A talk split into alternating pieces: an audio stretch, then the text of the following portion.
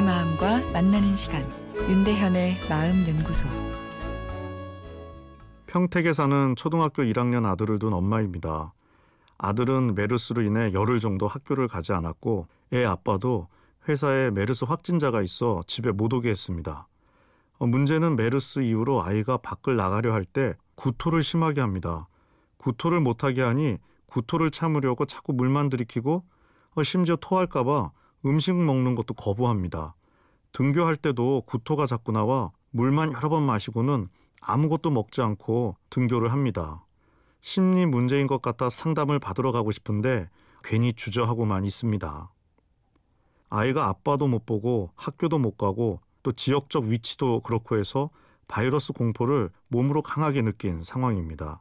이 공포와 불안이 소화기관에 영향을 미쳐 구토와 같은 정신 신체 증상을 일으킬 수 있습니다.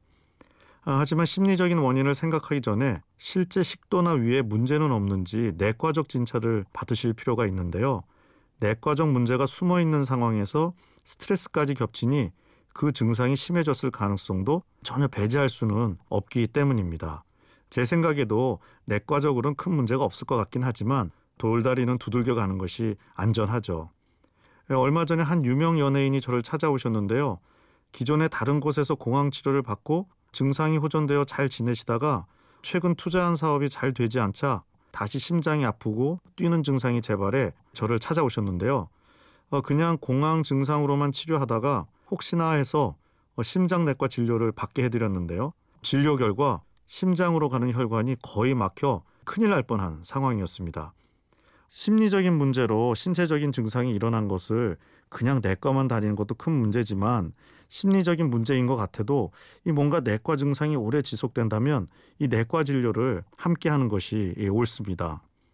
내과 검사 결과 어, 내과적 문제가 없는 심리적 요인에 의한 구토다 이렇게 판정이 된다면 이것은 자신의 불안을 표출하는 것이기 때문에 그것을 강제로 못하게 하는 것은 구토 증상을 더 악화시킬 수 있습니다. 이런 상황에서도 학교에 간다는 건 이 아이가 강하다는 증거이기도 하는데요. 잘 이겨내리라 믿는 여유가 중요하겠죠. 하지만 이게 또 부모이기 때문에 잘 안 될 수가 있습니다.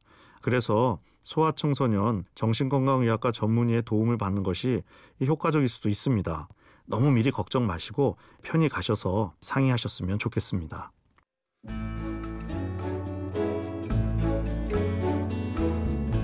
윤대현의 마음연구소 지금까지 정신건강의학과 전문의 윤대현 교수였습니다.